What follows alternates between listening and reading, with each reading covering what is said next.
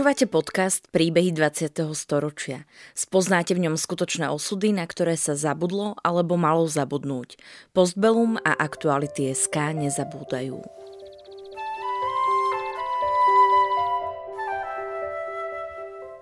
Vďaka konkrétnym príbehom sa dozviete, akým osudovým dilemám museli naši rodičia, starí rodičia, prarodičia čeliť. Postavení sme tak pred otázku, ako by sme sa v podobných situáciách zachovali my.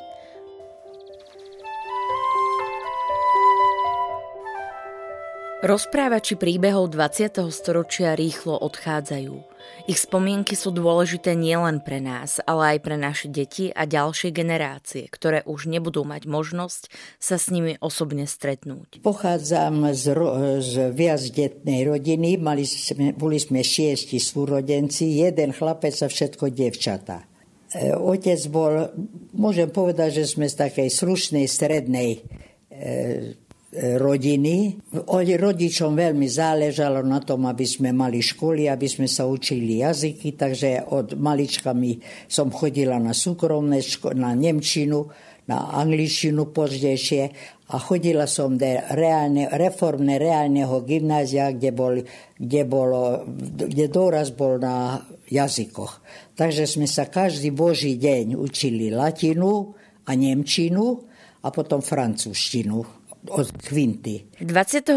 decembra v roku 2020 oslávila pani Magda svoje 101. narodeniny. Podľa vitality, ktorá z nej vyžaruje, by to nik nepovedal. Učí angličtinu a nemčinu, stretáva sa s ľuďmi, skypuje a mailuje. To, čo zažila, ju nezlomilo. Naopak, ako by jej to dodalo nepoddajnosť a energiu do života. Magda vyrastala v láske a v porozumení ako druhé najstaršie dieťa v rodine Šternovcov. Mali dom na Palárikovej ulici v Košiciach. Otec vlastnil malú fabriku na spracovanie rýb. Bola to sezónna práca. Robilo v nej asi 15 ľudí od septembra do Veľkej noci. Zvyšok roka žila rodina najmä z úspor. V roku 1939 Šternovci prišli o povolenie na spracovanie rýb. Aby mali z čoho žiť, rozpredávali prevádzku.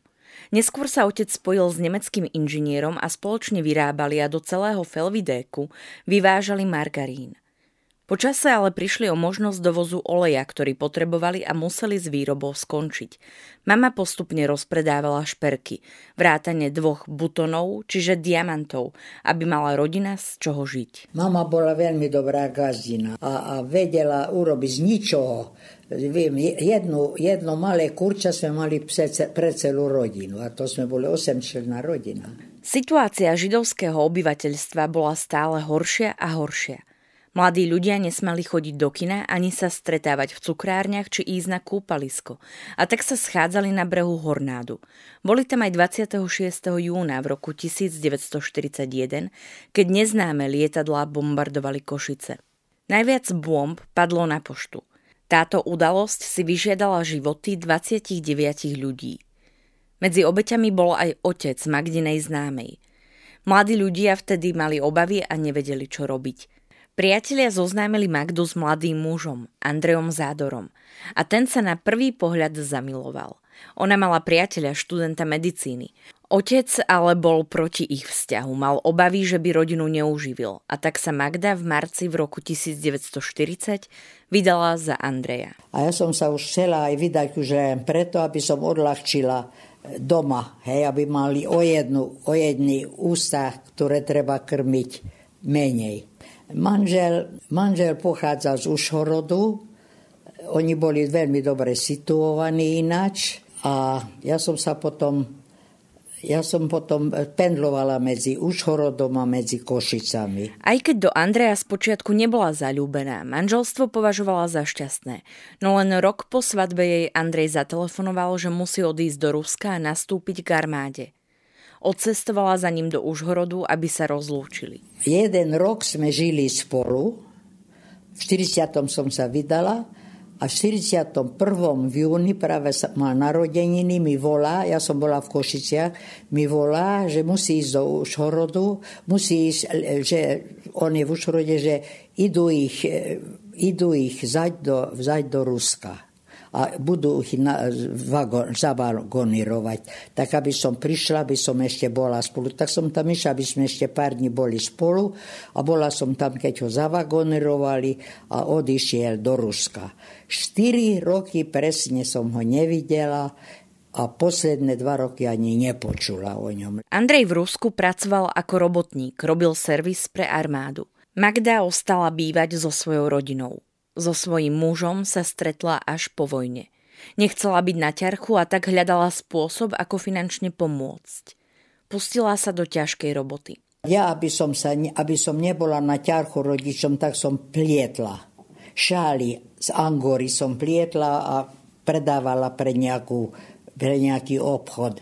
Takže tam som dačo zarábala, ale to bola ťažká robota, lebo od rána do večera som jednu šálu urobila, takže sedela pri tom, poriadne to dalo zabrať. Protižidovské zákony boli stále drastickejšie. Čím ďalej, tým bolo horšie, hej, stále boli tie nové protižidovské zákony, jedno za druhým. Takže už sme úplne mali všetko obmedzené a potom prišiel 44.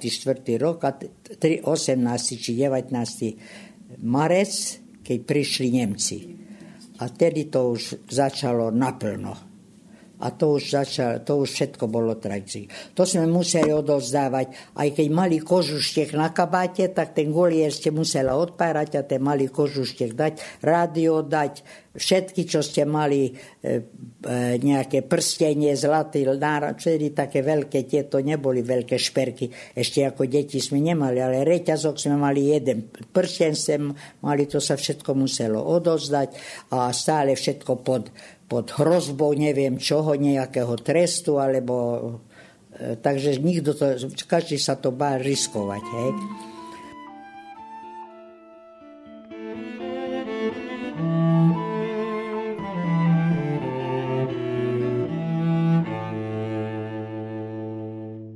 V marci v roku 1944 vytvorili z niekoľkých košických ulíc getá.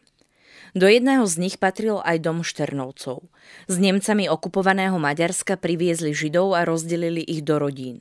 Aj k Šternovcom do trojizbového domu nasťahovali rodinu so 4 deťmi. Veľmi peknej symbióze sme žili, nebola tam. Umiestnili sme sa na zemi, na čo ja viem, na pokrovci, dali sme na zem nejaké matrace a také. A tak sme spali a žili, lebo to už nebolo potom veľa, to už v marci prišli, to sa stalo asi v marci, v apríli potom nás už nesli do toho koncentrovaného geta do Tehelne. V tom čase sa už začali šíriť správy o osvienčimskom tábore smrti, ale ani samotná pani Magda tomu neverila. A pamätám sa, že mi odkázal jeden priateľ, aby som išla k nemu, chce so mnou hovoriť. To bolo asi tak týždeň, 2, keď už ľudí brali do Tehelne. A ja som k nemu išla, hovorí, Magda, preboha, nejte do Tehelne, lebo vás zoberú a tam vás zabijú.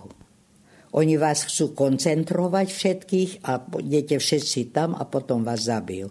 A ja som sa na ňo nahnevala, hovorím, čo robíš takú paniku, není dosť, čo máme ešte, ale daj mi pokoj, ja som odišla. Neverila som mu, lebo to bolo také absurdné, že som neverila, hej.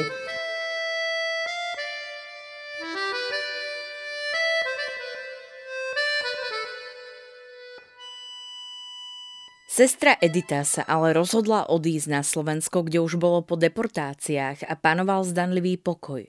Nemohli sa k nej pridať iní, pretože otec nemal peniaze na útek pre viacerých. Edita si požičala oblečenie od dievčaťa, ktoré im pomáhalo v domácnosti. Zafarbila si vlasy na blond, aby nevyzerala ako židovka a ešte s jednou rodinou, manželmi a dieťaťom pri Olšanoch prešla na Slovensko. Pôsobila ako pomocníčka v domácnosti u rodiny v Žiline. Po vypuknutí Slovenského národného povstania Nemci opäť začali robiť razie. Editu chytili gardisti a vypočúvali ju. Doklady mala na meno Mária Vargová a vystupovala ako sedliačka z dediny od Košíc. Uverili jej. Už ju vypustili, ale bol alarm, poplach a musela ísť do pivnice. A tam v pivnici mala s sebou taký modlitebnú knižku katolícku, kde sa učili, keď náhodou sa jej pýtajú, aby jej to uverili, tak ešte sa tam, tak si to tam listovala a tam bola ešte jedna žena. A tá hovorí, čo robíte, modlíte sa? No len sa modlíte, zlatá moja, len sa modlíte, možno, že vám to pomáha. Bol koniec poplachu, prišli pre ňu, zobrali hore a začali ju tak byť, že ona omdlievala, potom ju zaliali vodou, tak sa k sebe dostala, potom zase ju byli, padla do druhého kuta a ona už videla, že ju ubijú k smrti a že to už asi vedia, keď ju už takto bijú, tak sa priznala. A potom ju deportovali, ale bola najprv 4 týždne v Novákoch, kým ju dali dokopu, lebo bola celá modrá a pobytá, takže ona ledva žila, tak kým ju dali dokopy, aby bola schopná transportu. Takže ona potom v novembri ju zobrali do Ravensbruku.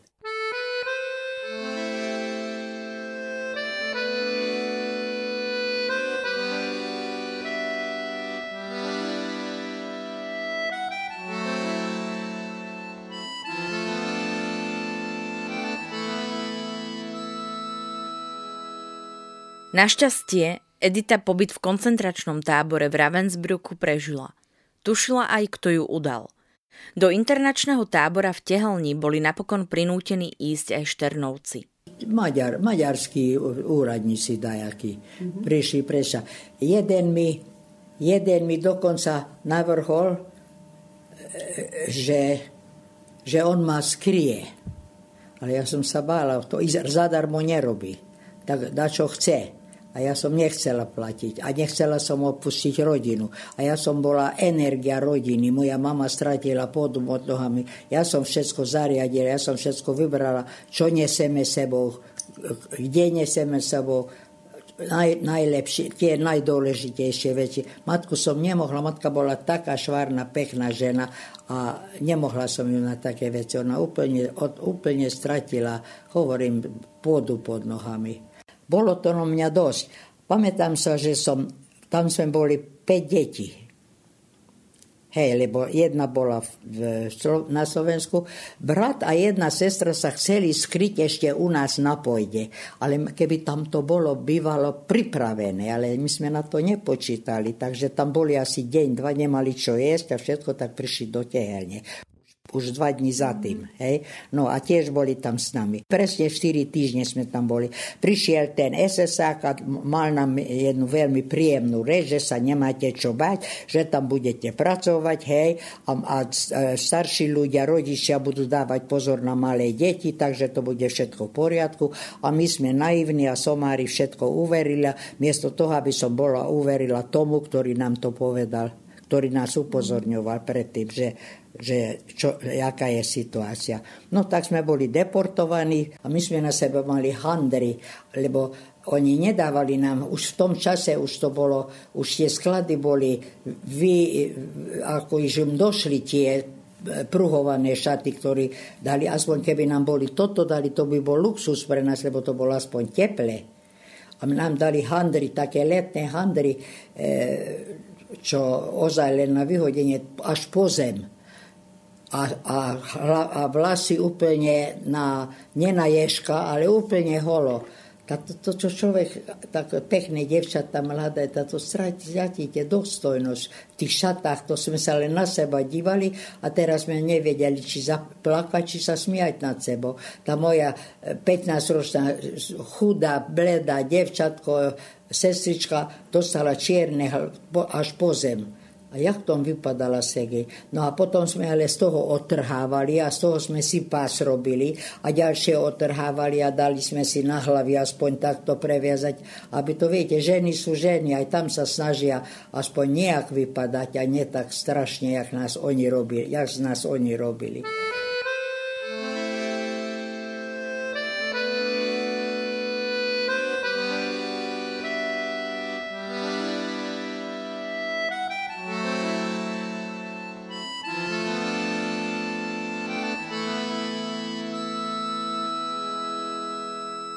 Z Košíc rodinu deportovali do Auschwitzu transportom 25. mája v roku 1944. Toho vagónu mám len veľmi také, ako všetko, ako v chmle alebo v sne, ako by sa to odohrávalo. Takže nič konkrétne sa neviem. Vidím mamu tam sedieť bez slova a najmenšia sestrička, ktorá bola vtedy asi 12-ročná a jedna bola 15-ročná. Tie dve malé okolo mami tam sedeli a ja som mala jedny hodinky, ktorá mi poslala teta zo Slovenska predtým, než ju deportovali. Tak som mala tie hodinky, to boli Schaffhausenky. A hovorím, ja tie hodiny som nedala, keď trebalo zazdať všetky cenosti, ja som si to nechala, ukryla. A už som bola vo vogóne a zase prišli ti vojaci. Dajte, keď máte peniaze a keď máte cenosti. A ja som, peniaze sme už nemali, ale tie cenosti som si nechala. A hovorím, keď toto si uchránim, tak bude všetko dobre a uchránim aj familiu. Neuchránila som. Na otca a brata si už Magda z tábora nepamätá. 4 céry išli s mamou, pri rozdeľovaní poslal Mengele ju a dve mladšie céry, 13-ročnú Martu a 15-ročnú Juditu na jednu stranu, Magda so staršou sestrou Alicou išli na druhú. Inštinkt radil Magde, aby k ním zavolala Juditu a tej sa v tme nepozorovane podarilo preklznúť k obom sestrám. Tým ju zachránila, mamu a Martu však už nikdy viac nevideli. Vo Svienčime boli takmer 4 mesiace v roku 1944. Počas pobytu ich stále prerieďovali. Na začiatku spali na posteli 4, 3 sestry a bratova snúbenica. To sa nedalo, to sme v noci museli všetci posadiť a obrátiť, keď sa nám, lebo nedalo sa inak. No ale potom bohužiaľ, čím ďalej, tým to bolo horšie. Tým vypadávali ľudia a tým nás bolo menej. Takže už potom sme sa mohli rozdeliť a netlačili sme sa jedni títo. Takže viete, to bol instinkt ostať nažive. Tam sme pracovali s kameňami, sme zbierali a nesli na taličkách a tak ani sa nepamätám, že čo sme pili. Lebo teraz je také modné priť. A ja sa nepamätám, tam bola jeden vodovod plno takých malých vodohodov, raz tiekla voda, raz netiekla voda. Tak keď sme sa tam dostali, tak sme sa skoro umýli a keď sme si šaty sme mali len šaty, nič. Tak sme si otrhli zo spodu kusok a sme si dali aspoň na hlavu, lebo viete, že nám zobrali vlasy. To je tiež strašný zážitok. Tak tú celú dôstojnosť ľudskú nám zobrali. To ste sa cítali tam jak živočichovia a ostať nažive.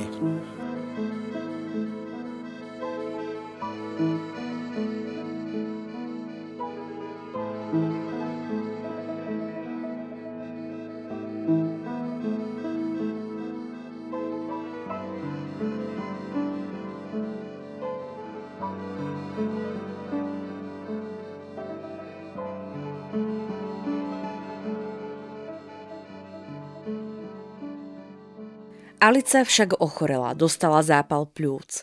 Jednej z väzenkýň lekárke sa podarilo zohnať ultraseptil.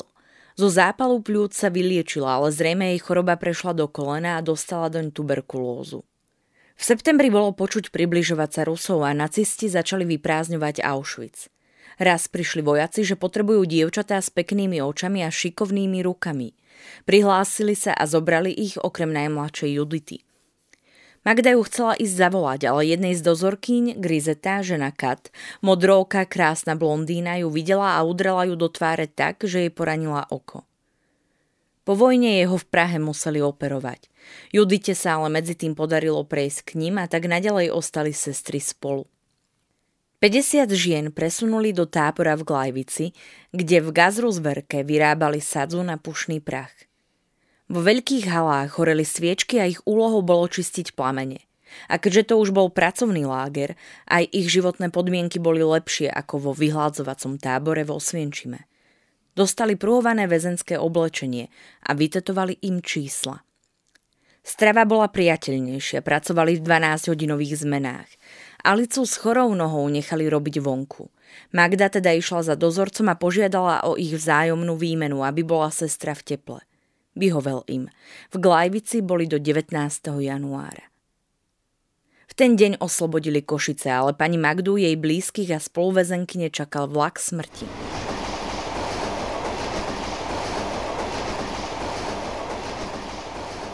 Tak keď sme nás zavagonirovali, tak sme tak, že sme len stáli, nemohli sme sa pohnúť. A pamätám sa, že hovorím, táto nebude dobre, tá malá musí spať, ona bola tenúčka, taká chudá. A hovorím, tá čo s ňou mám rodiť? Tak som sa postavila, otvorený vagón, to bolo otvorené vagóny, ale predtým, než nás zavagonirovali, sme otvorili, rozbili zámky na skladoch a čo sme videli v skladoch, to sme si všetko obliekli, tam bolo plno mužských, nohavice, koptuchy, tie ponožky, to sme mali ako rukavice, takže sme sa veľmi dobre obliekli. Takže 20 stupňové zimy boli, ale zima nám nebola. Jedine, čo sme trpeli, že aj chleba sme si zobrali plno do rukzakov. 3-4 chleby a takéto veci. Ale ja sa pamätám, že zima nám nebola, ale nemali sme vodu. Ale našťastie bolo, snežilo. A tie mali sme, tak, ani neviem odkiaľ, také malé haršky, jak sa hovorí. To sme roztrhli a naviazali na také šnúry, to sme vyhodili a to sa tak zaplnilo a to sme pili potom. A to nás zachránilo. Ale prešli, pamätám sa, že sme boli v tých, že sme stáli a ja vidím, že v Ostrave. Bože môj, však sme v Československu, v Ostrave a nemôžeme ísť. Potom nás zobrali cez Prahu, Benešove, sa pamätám, videli sme Benešov.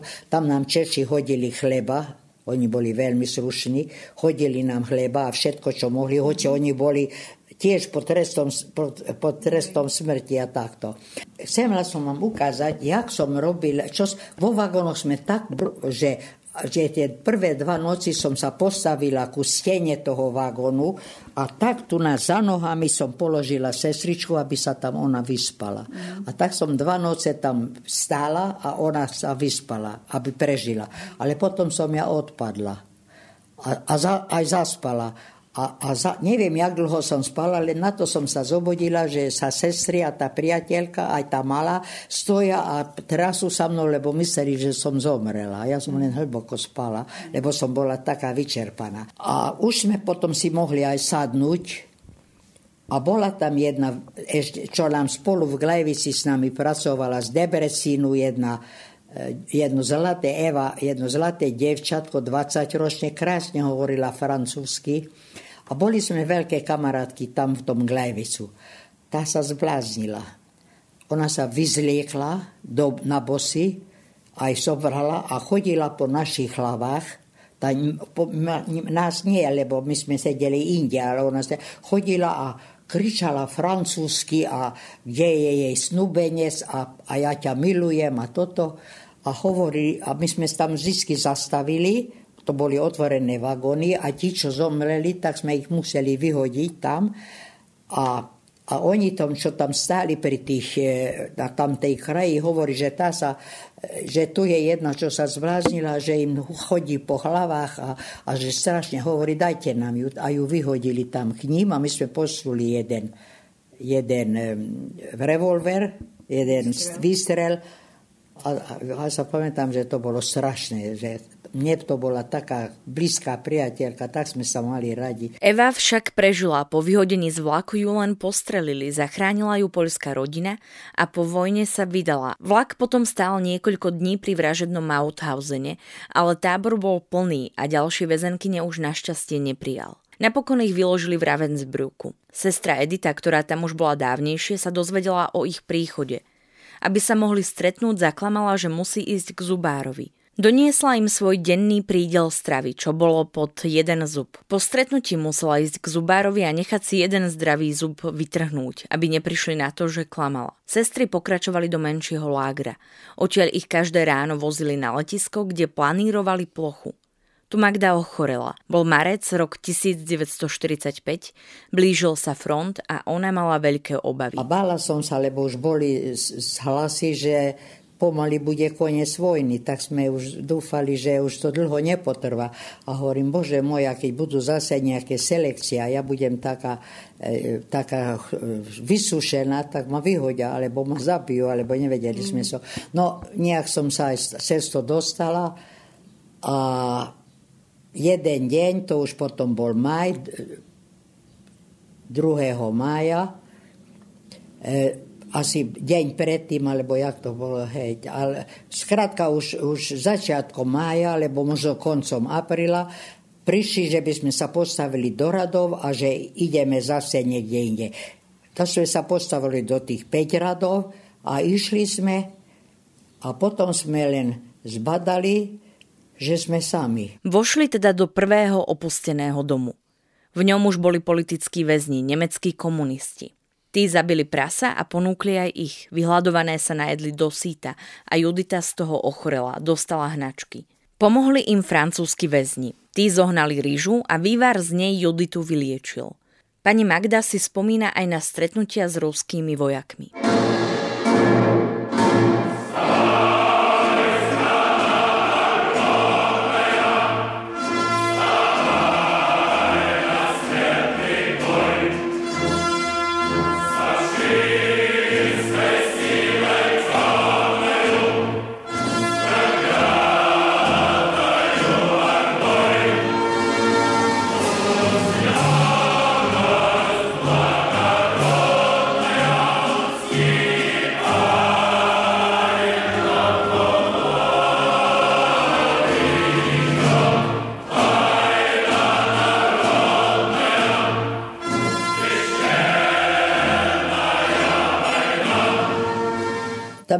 Keď sme ich uvideli, tak sme sa objímali, boskávali, to boli naši osloboditelia. No a neviem, odkiaľ oni mali hneď vodku a hneď vyliali vodku a museli sme sa napiť, ale potom sme sa skryli pred nimi, lebo hovorili, že chodia násilní devčata. No a my sme samé devčata, mladé, pekné, všetko 20, 24 ročná, najstaršia. Hej. No, tak sme sa skryli do jednej stajne. A tam nás našli Rusi. A príďte na malinký robot. Oni nás chceli zobrať na robota. Viete, s tými, čo malinký robot, oni ich potom zobrali do Ruska. My sme to nevedeli, ale hovorili, že sme chorí. A tak nás tam prišli, nás chcú zobrať na malinký robot. Nijak sa to, že koncláher, to sme vedeli povedať, koncláher a chorí, že sme, tak potom odišli a nechali nás. Až potom sme sa dozvedeli, že tých, čo brali na robot, na ten tzv. Malinký robot, že ti sa potom veľa z nich ani nevrátilo. Plno sa ich nevrátilo. Ale priateľku znásilnili a ona potom po vojne išla k svojmu, ona už bola zasnúbená, išla a povedala, že ju znásilní, či ju zobere aj napriek tomu. Tá on ju zobral aj napriek tomu, ale ona sa pomietla. A vyšla ešte do Izraela a asi taká 40-ročná zomrela.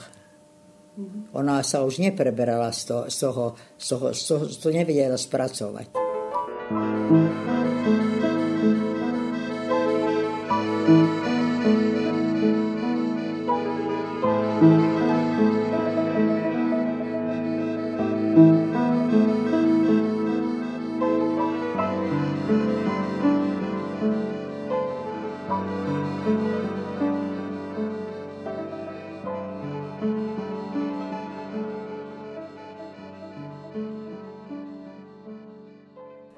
Švédsko ponúkalo možnosť bývalým väzňom odísť žiť do ich krajiny, čo mnohí využili. 4 sestry sa však rozhodli pre návrat do Košíc. Aj preto, lebo mali informácie, že otec a brat žijú a tešili sa na stretnutie. Mali sa kam vrátiť, dom našli v takmer rovnakom stave, ako ho opustili, chýbalo len pár vecí. Dozvedeli sa však, že obaja muži zahynuli vo Svienčime, kde pracovali v továrenskej časti 6 dní pred oslobodením. Magda sa však stretla s manželom, ktorý pricestoval z Budapešti. No a teraz som počula, že manžel môj žije, ale ja som nevedela, kde ho nájdem, čo. On bol v Budapešti a v Budapešti počul, že ja som sa vrátila, tak v júni prišiel do Košic, sme sa stretli, no a tak sme začali život. Máme jedného syna, ten žije v Amerike a mám dve vnúčata. a 5 pravnúčat. Po vojne žili rok v Budapešti. Andrej pracoval v administratíve v továrni, ale v krajine bola vysoká inflácia. A tak, kým doniesol výplatu domov, už tie peniaze nemali takmer žiadnu hodnotu. Po necelom roku sa teda vrátili do Košíc. Manžela zamestnal švagor, ktorý bol národným správcom vo firme na spracovanie mäsa. Koncom 50. rokov viacerí z rodiny odišli do Izraela. No a tak sme sa... A potom oni odišli do Izraela a my sme ostali s manželom tu tým, že zlikvidujeme, predáme dom. Aj on mal dom, aj my sme mali dom po rodičoch, že ho predáme. To sa nedalo tak rýchle predať, medzi tým uzavreli hranice, ja som tu ostala, oni tam išli všetci. Všetky 3 devčatá sa vydali a žili v Izraeli a ja som sa s nimi potom po 14 rokoch stretla v Izraeli. Ja som ich išla navštíviť potom. Konečne som dostala povolenie, to sa nepýtajte, podplácanie také, že sme dostali, že som mohla ísť sa na nich, ale bez manžela, bez dieťaťa, len aby som sa vrátila, hej. No a oni sa už všetci mali potom dobre. Odvtedy pani Magda Zádorová žije v Košiciach. Manžel zomrel v roku 1987. Syn je lekár, žije a pôsobí v Amerike a venuje sa prenatálnemu výskumu. Príbeh pani Magdy sme nahrali v júli v roku 2017. V tom čase mala pani Magda takmer 98 rokov. Ešte v tom čase mala niekoľko súkromných študentov, ktorí k nej chodili na nemčinu a angličtinu a stále hovorila, že aj keď jej manžel zomrel pred 30 rokmi, má pre koho žiť a to jej dodáva silu. Mám veľmi dobrého syna a rodinu a ti má... Na 95. narodeniny pol Izraela prišlo. Všetkých sestier, deti. Sestry zomreli, ale deti s manželami, tak to sú čo nie deti? To synovcia, sú netere a synovcia. To bol 3 manželský pár, 6, 20 ľudí to bolo. Aj z Ameriky, aj z Izraela 20 ľudí, aby ma oslávili.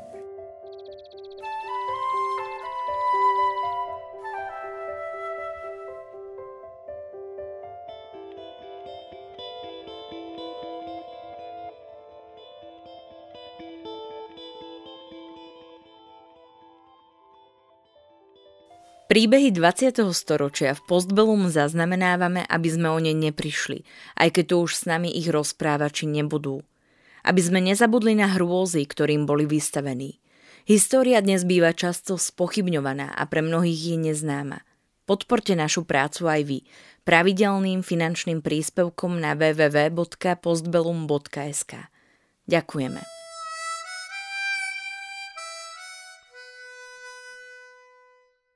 Príbeh pani Magdy Zádorovej nahrala a spracovala Tatiana Snítková. Podcastom vás prevádzala Sandra Polovková a spolupracoval na ňom Marián Jaslovský.